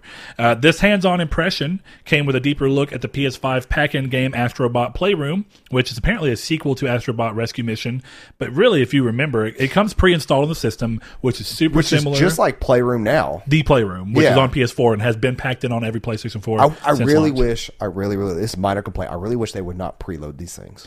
Okay, I know this I sounds. don't like bloatware. Uh, don't get me wrong. I I'm never going to play that. I'm and when I re Oh, I, I probably will because the thing here that's different about the Playroom, the Playroom was an experience. It was just we want to make you familiar with what the PlayStation can do. So it wasn't actually games. Like, Yeah, there was but- no actual game. What I really appreciate about what they did here it's kind of a, it is, is that this like is a real platform game that's just built in. And what I think would be really cool, I'm waiting to see. Since this is an actual game with real platforming and real levels, multiple levels, and all that stuff, and we got to see what they said was like a small chunk of it, so it's a multi-hour game. I would love if this is not only a packed-in game, probably isn't that big, but it'd be even cooler if that pack-in game actually had trophies. Because if you remember, there was a pack-in game on the Vita. I don't know if you ever played it, and I don't even know if it was a pack-in, but for, if nothing else, it was free, and I do think it was included on all systems at one point. It had trophies, and I can't remember what it was called off the top of my head, but you could platinum this game. And was it it, was like was it the PlayStation Home game or something? I- it wasn't PlayStation Home, and I really wish I could remember the name of it. It was I, I don't recall any software or game software on my PlayStation Vita at all. Hold on. I'm trying to think the web browser you had, the messages you had. I'm trying to. Uh, Welcome Park? Was that what it was called? Give me, give me a second. Let me find it. Welcome Park That's a game. PS Vita. I, I'm pretty sure. Yes, that was it. Yeah, one, two, three. So Welcome Park. I think that was pre-installed. I never knew that was a game. Yeah, it's a of game. just service or something that I never Sa- used. same basic idea. We're going to get you familiar with the back touchpad, the touchscreen, The the, was- microphone. Yeah, that was definitely And you uh, could platinum it. included. You could platinum this I game. don't like game. I don't like services like that. Like my phone, I don't like. Like I'm so happy that whenever I ordered my iPhone, it did not come with Facebook and Instagram and all Oh that. no, I don't want that either. But this is a little different than that. It is, but for people who are not interested like me, I, I would rather see because I'm not a fan of Astrobot. I don't care about the rescue mission. I don't care about this game. I would rather see the potential of this controller in a game I'm excited for. I don't want to go test it out into a game I don't care about. Yeah, but this isn't really about you as much as it's people who may want to buy it and have something that shows. Well, them that- well, that's what I'm saying. I was like, just make it free. I mean, yeah, you're you're right. You could still. Do I don't like bloatware of any kind. and it's going to take up some of that already precious 825 gigs. Yeah. Speaking of which, uh, I mean, don't get me digital, digital. We need we First need- thing that hit my brain was when they showed it was like, well, if it's a pack end game, that is technically getting into that already limited hard drive space. I need to know if digital is going to come with more hard drive space. I don't know. That's going to be really interesting. if it's not coming with more hard drive space, I'm expecting a price drop. oh yeah, it's either going to match price and have more hard drive space or price drop. But the hard drive space is so expensive; it's hard to imagine how they'd improve it. You know, who knows? We'll see. No, you, you could prove it by showing you the cost of a disk drive. yeah, Because even a Blu-ray disk drive for a PC is like seventy dollars. And then, yeah, but when you're buying these in, anymore, when you're buying these in bulk, the way that they are, you're talking. even then, just say thirty bucks. yeah, you're you're talking even in bulk. You're talking way less than that. You're probably talking ten dollars per system. Even then, Yeah. my, my, my system might cost ten dollars less. Yeah. Well, no, you'll definitely probably more because they'll they'll take the price Should of the disk drive, which I actually think Digital Foundry I think did a thing on this. It's roughly twenty dollars uh, is what the thing is. I do remember this now, and they say you know they look at it and say the profits that they get they get from um, digital games. I can't remember the exact percentage, but I think if if, if they t- account for the cost of not having a disk drive as well as you buying three digital games, that makes up for the price difference if they were to drop it by fifty dollars. That's three free, digital games. Yeah, three digital games. So That's three of them. That's that's that's three games. yeah, That's a know. that's a good difference. Yeah. So who knows? We'll see what happens. But either way, um, I'm going to keep this up. uh, last thing I think, uh, last couple of things here. Uh, no Man's Sky, which we talked about earlier, continues to do the impossible and make huge sweeping changes completely free of charge, going back to the whole divisive thing and how crazy it is. With its new Desolation update, the update brings along procedurally generated freighters that are haunted, very reminiscent of something akin to Dead Space, bringing a sense of horror to the already existing survival aspects of the game. Other changes are continued uh, improvements to visuals, like improved bloom effects, better lens flare, and new lighting effects to nail the atmosphere the haunted freighters demand, uh, as well as there being way more improvements, like there always is, quality of life things smaller, uh, with the game also being 50% off for a limited time alongside this update, which tends to be their thing. Not only do we put out a big update, we put the game on sale, Yeah, um, which is smart. I like that they're adding some horror aspects to the game. I found that horror Did you actually look at the, the yeah. video? Uh, um, what's it called? I know you probably just said it. But Desolation. Desolation. Yeah. Um, I have found that horror survival games are my jam. When when Yeah. when when we were all playing together and something freaky is happening and we're like, guys, hey, hey, get over here, help. Well, like you're just like, oh, there's the boys, and they're just there staring at you. It's it's much more of a of an impactful experience with friends. Well, I feel like when you think about it, survival games anyway, they always do have something that's meant to actively scare you, at least in the sense of it could kill me.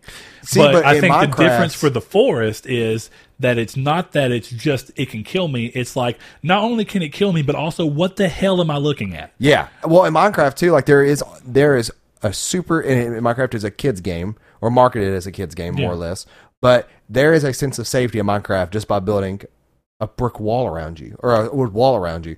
There's nothing that can do anything to that brick wall or Yeah. wood wall. Nothing. You're Yeah. fine. That is not the case in the forest. Okay, I'm- well, to be fair, that's not entirely true because the one thing, the only legitimately thing Creeper? that kind of gets you is creeper. But even then, if you're in that, if you're in that safe, you built a space that's four by four. The Yeah. creepers are gonna explode on the outside while you're inside. Yeah, you're right. But in if the forest, they're going to come break down them walls and get you, and that's that's one of those things. Is like it does a really good job of being a really good survival game and being a really good horror game because You you, never feel completely safe. I haven't played a ton of survival games, so I know that's one thing. But one thing I did thought I did think was interesting about the forest is the fact that stuff can degrade. It's like if it gets hit and abused, it does break. Yeah. So it it, it is interesting because like a lot of survival games, it's the gameplay loop gets ruined once you get too good. Yeah. It's like once you get it to where it's like, oh, I, I've built everything that I possibly can, and it can't be destroyed. So now suddenly the edge that the game had on you kind of goes away, and it loses fun because you don't really feel like you're surviving surviving anymore, other than you just feel like you've gimped the game out. It's like, ah, I beat you. you I've I've found the right solution. Which, to be fair, I'm pretty sure I accidentally found on the forest. I'm fairly positive, and I started it. I'm fairly positive if you just build a houseboat with beds, I found a way for you to be able to make it to where you can get on top of the houseboat and you can build pretty much anything on the houseboat to where you can always stay on it. Your boat is always in the water. You can always run away with your shelter and you can go around the entire map as long as you build your boathouse on See, the actual ocean. I don't like doing that in survival games because then you just beat it. Like at that point, it's not. I don't fun. know for sure that you can, but I have a feeling. But also, uh, I, I want you to know, sharks can mess your houseboat up in this game. That's good. So Did you finally? That means that there is that didn't happen to me, but I was like, I watched a video of like 30 tips that every new forest player should know, and it's Yeah. like there. First of all, there are sharks and crocodiles in this game, so I know there's sharks. I've been eaten by one. Yeah, and, and they're like, don't swim out in open waters, but they're like, if you plan on building rafts and stuff like that to avoid the sharks, do not uh, aggress them because they will come after you and destroy your raft. So that means they can destroy other things.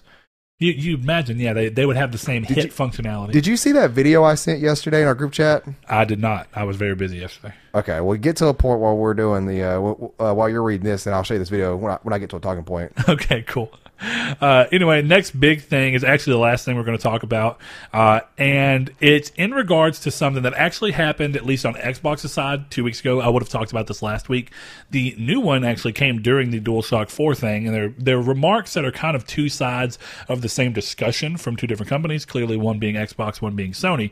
Um, so, if you remember the, these two different companies in the last two weeks has kind of given a recommitment and kind of a further push of things that we've kind of seen them do and and show like oh this is kind of what they're leaning toward. And me and Saul we talked about that before we recorded. It's like this in a way feels like something we've talked about a bunch but this excuse me is the first time that they have talked about it in such 100% like this is what we're saying and this is going to be our tagline. Yeah. Microsoft have done actions that implies where they stand and they've even made small remarks about how they want to do things.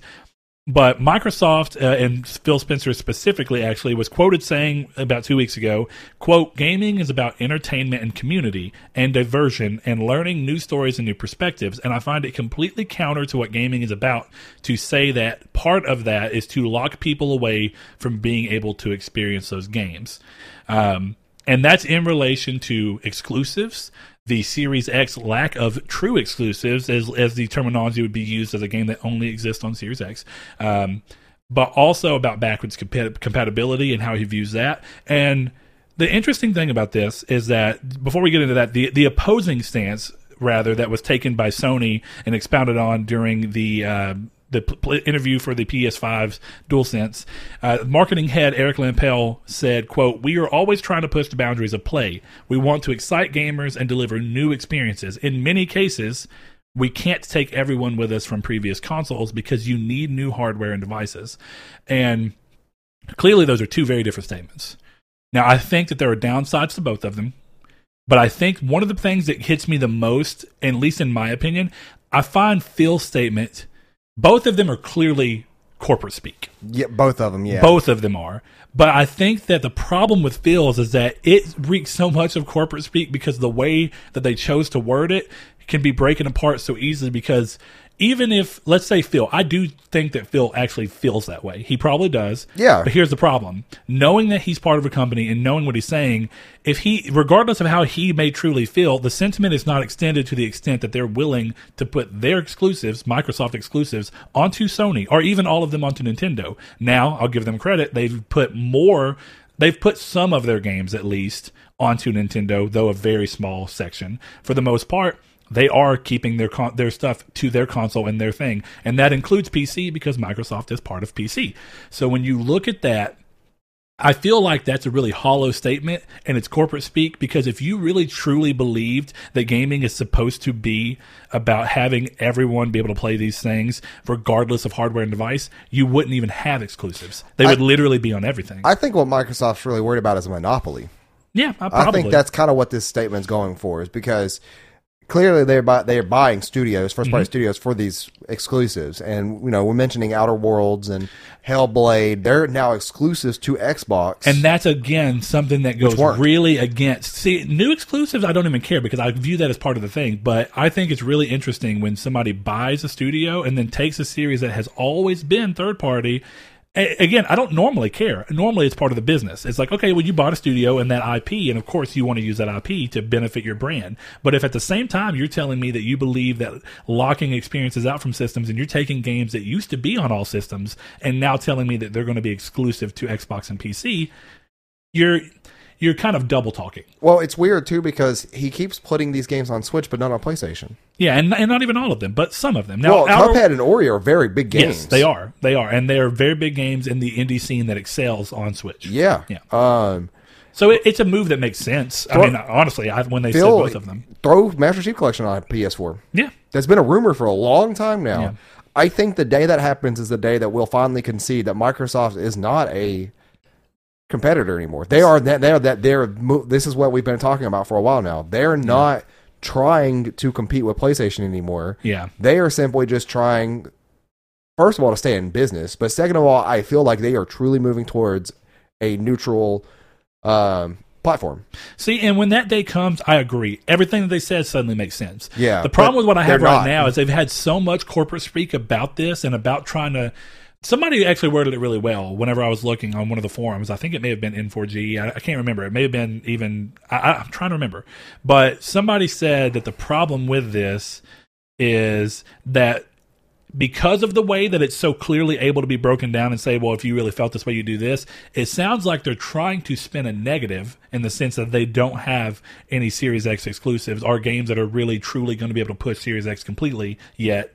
That they're trying to spin that negative into a positive by doing some corporate speak. Now, regardless of what they're actually trying to do, it's so easy for the optics to become that because of the fact that they're not putting these games on everything it's so much easier to break down and go, okay, I get what they're saying because they literally have their game on every system that it can possibly be on. Yeah. But but by, by saying this, and even a few months ago, when they said we don't view PlayStation as a competitor anymore, clearly you do. Otherwise, you wouldn't keep your games off of their platform. That's what I mean is like the day that they really do truly break open and say every single game that we publish as Microsoft Studios is also going to come to Sony, and the day that they stop trying to get, which I don't know if I'd consider marketing deals to be involved with that. I think that's just trying to get people to look at a game and essentially what are they? What is it? Um, when they when they think of the game, they think of your console. I can't think of the wording. Um, I'm trying to picture, but essentially associate. Yeah, Yeah. you want people to associate Xbox with Assassin's Creed or associate Xbox with Battlefield, whatever it, whatever it be. Uh, even when it's a third party game that may be available elsewhere. Uh, I don't know if those are really as part of it, but at least on the exclusive side, if Microsoft genuinely does just one day go every every game we have is going on every platform. It's going on Switch if we can get it to run on Switch, and if they give it the old college try and it just can't work, fine. But it's going to come on PC, it's going to come on PS4, it's going to come on PS5, fine, great. See, I think that's the problem is that they don't have enough resources to be able to to make Sure. sure, those games work properly. Sure. And I think that they've gone too far now, and they have investors that will obviously pull out if they stop selling consoles or they start winding down on consoles to focus on multiplats. Um, I will say it is smart what they're doing with XCloud. They had just announced XCloud on a whim Oh, XCloud, Yes, yeah, yeah, the other day, and it's like if you got if you have Ultimate Games Pass or whatever or Ultimate Xbox Live Gold, you get it for free. yeah. Included. Uh, That's a great no idea. price uh, increase or nothing. And you know, if it works well, then it works well. Um, But if it doesn't, this is going to be kind of seen as a negative. But yeah, it's going into a weird area where I'm not entirely too sure what we're going to see of it because the on one hand they'll say uh, locking away these games are bad for everybody because not everybody gets to experience it, but then they'll buy studios and then you inherently make those first party exclusives or second Yeah. party. Suddenly, exclusives. you're locking out games. Yeah, and suddenly they're the ones that are doing it too, and it's it's curious as to why or like like what's the purpose of that? Well, it's kind of like regardless of what they want themselves to be seen at, uh, seen as in terms of these the you know the PR sphere, because that's what all this speak is. It's it's PR. Regardless of what they want themselves to be perceived as, their actions, if you really do look behind the words, their actions show that regardless, they're still just being a corporation. They're still doing things that you'd expect a business to do. Uh, and what's also weird is that with all this speak going on, did you see the thing where Xbox Live is no longer available in one year? You can only get it. It's being discontinued. So Xbox Live can only be continued to be purchased in a one month or a three month capacity. And people are saying, well, maybe it's because they're going to do away with it, and make it to where the only way you get Xbox Live is if you buy the Games Pass Gold. That way, every person who has online also has Games That Pass. actually it makes sense. I would prefer them to do that because it ties everything into one subscription. And I agree that having them doing it that way, which they already do, is fine. But Blake, so one of the biggest people who's a Microsoft fan that I know, he said exactly uh, what my other side kind of feels, which is, but what about people who just genuinely don't care about Game Pass? What about the people who only want to play Call of Duty every year and want to minimize the amount of money it costs to play that online. Well, then now you're taking away the option of being able to just buy the cheapest actual option to do that. It's true, but and it's it's I wonder what the price difference again, would be. if we're going to use their wording, now that's counter to what gaming's about. Though, if you really want to talk about it, paying for online is counter to what gaming Well, is isn't, about. isn't Games Pass the same price as Xbox Live? Uh, yeah, individually, and So- then and then Xbox Live itself Well, if they include Xbox Live in a Games Pass, it would just be another service they would buy instead, it, yeah, now see and then just give games as benefits, similar to PS Plus. But they already get, get games of gold too. Yeah, so, you, you'd honestly cut the games as benefits uh, if you really wanted to. It'd just be that now this is game on Games Pass that's evergreen as long as you have it, and then it wouldn't be any different to Gold or PS Plus as long as you have the service. You can play the games. yeah. But what gets weird there is that right now, if you buy Games Pass Ultimate, it's one hundred and twenty dollars a year. Um, if you do it that way, but or actually, it's fifteen dollars a month for Games Pass Ultimate. Uh, so Yeah. if you do that, it's actually more. It's a hundred and way more. Actually, Well, no, I think it's under twenty if you buy the full year bundle. can you buy it at a year now? I think so. Used to, you couldn't. So if they did that and it made it one hundred twenty dollars, great. I think so. Uh, that's cool. But it still does take away. It does mean that if you only want to play online and you don't want any of the Games Pass stuff, now you're having to pay double just to be able to get that functionality. So it's well, just that's what I'm saying though. Is it is it though if if they include games well, Xbox Live in a Games Pass with no car with no extra charge, you're, it's the same price. well, no, because unless they make Games Pass Ultimate sixty dollars a year, which they're Oh wait, are you saying that do, they're only going to include Xbox Live in a Games Pass Ultimate? in a year capacity? Yes. I don't know if they would ever do that. Well, I think I mean, they would- right now that's exactly what it is. You I- can buy one month or three months of Xbox Live Gold, or you can buy apparently a year of Xbox Game Pass Ultimate for 120. But you can no longer buy a sixty dollar year of of Xbox Live Gold. maybe you can't buy it yearly. I thought you could now. I don't know if I you thought that came with the X uh, XCloud announcement, but I must Yeah. have misread. So let's break it into PlayStation. It'd be like if PlayStation suddenly said, "Hey, we're going to take PS Plus and we're going to take PS Now and we're going to put them together for one hundred and twenty dollars a year." Fine, that's cool. Actually, I'd totally be down for that, and I would pay for it. But for everybody that doesn't care about PS Now, if they suddenly said, but also at the same time of doing that, you can no longer buy just an, a year of PS Now for sixty or PS Plus for sixty dollars. Now you have to buy this But see, that still does not matter because it's, it's the not same. it's not the same cost because what it is you're being forced to spend sixty dollars more a year for something you may not have interest in, which is PS Now and uh, or I see what you're saying Xbox now, Game yeah. Pass. Yeah, So it wouldn't be the same price. It, It would be, be- the, it would be the same upcharge price if you were going to get both originally anyway. But how much? So I guess it would just be smarter to buy it quarterly, right? I don't know. I don't. It'd probably still be cheaper to buy it a year, but if you don't care about that, then at least it would still be ultimately cheaper for you to buy it quarterly. Because quarterly Not much though. is it quarterly twenty five dollars, twenty four ninety nine. So Yep. it's hundred dollars a year. Instead of 120. It's kind of like it's trying to force you into buying, which I'm Yeah. wrong. I tell people all the time now, if you can, buy, Buy your subscriptions at a year because it's way cheaper. Dude, when when I see people who buy PS Plus or Games Pass or uh, or even Game Pass, if I see people who are buying Game Pass uh, or PS Plus our Xbox Live Gold per month at ten dollars a month, I'm like, Yeah. are you are you a fool? You're spending sixty extra dollars a year. That's a game. That's a literal game that you could get for free. but I know people who do it. So, um, you know, Community's take, I wonder, on this is going to be interesting. That's what I was trying to figure out. What do you, where do you want to go with community's take? I've been liking some of the more like you know open ones that are kind of Yeah. out there. Um, Um, I am sick of talking about Xbox, though. How about this? Community's take is, what do you think of the DualSense? yeah. What was your take on the DualSense and the Astrobot demo that kind of showcased it? Yeah, Also, he Geoff Keighley said it during that Keighley whatever. Um, it's Keegley, I think, right? I don't honestly. I, I think he keeps saying Keeley, so it's probably what it is. But I don't care. Uh, I'm not trying to say his name wrong. I just it's it's built into me for some reason. But it is really weird to try and show that those features. And they even said it in the interview. Like i in a normal year, they would be having the controller at events so people can get their own hands on them. They would but right now, their yeah. only option is to do something like what they did, which is weird because all I have to do is take your word for it that the sand feels different in the haptics than something else does. I have to take your word for it. like it was cool It sounds to me and it was interesting, but like they are taking vibration motors and either doing one of two things with them really overhyping up the fact they put vibration motors in different spots of the controller that feel different or that they have actually revolutionized vibration motors what I'm saying. One of the two has to be true, but right now we're just left to kind of be like, we don't know and see in a covid free world i would think that sony would have uh, would have done what they did with the VR, Yep. where every every few game stops around the world, around the United States, they'll get a free test demo, Hmm? and then you go there and there's like a Sony rep, and he'll let you play with the controller and stuff. Like me and you went to go play with Sony VR before or PlayStation VR before it came out. So that's the community's take. Tell us what you guys think. Tell us what you think of the DualSense controller. And don't forget, you guys can find us every Monday on YouTube in video form at 12 noon Central Time and 10 a.m. Pacific. And you can find us across all podcast services in the world. If you find a podcast service that we're not a part on, let us know. Eh, But if you find a podcast service that we're a part on and we have, and you can rate us and review us, do so. Be honest about it. Leave a like if you did, if you like it. Dislike it if you don't. and be sure to share with your good friends and buddies and families. They may like to hear two nerds talk about PlayStation. They may not.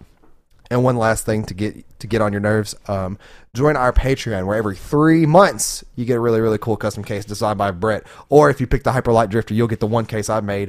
Um, I would appreciate that. Like Someone has chosen that case. that. I appreciate it every time. Yeah. Uh, but yes, Brett, I'll take it away. We appreciate you guys, and also I need to put out the uh, choose your case thing for this month because this true. is the month to do it. choose so, Hyperlight Drifter. thanks to our patrons, Josh Durrell, Matthew Green. My name is Dan, Luke Bartolomeo. I'm reminding myself that I still haven't updated this, so I will add the names that need to be added in just real time. But Sean Sanderud, Funk Turkey, Danny Villalobos, Corey Hickerson, Blake Popst, Kevin Bacon Bits, Shadowist, Stephen Salazar, The Stonard, Travis Below, Eduardo Palomino, Stefan Swanlin, Constantly Kenny, Solitary Red, Chris Figs. I'm going to throw in Josh Lago over here. Brian, Donovan Williams, William Digital Spooker, Derek Porter. So I'll throw in my boy Landis. Uh, then there's Josh Ayers, Derek Porter, Brandon Edwards, Tyler B, Sean One Neo, Tyler Powers, El Chabib, and last but certainly not least, uh, Jason Clendenning, Zach Sawyer, and also Ali Valiant. Thank you guys so much. We appreciate it. And we will see you guys next week.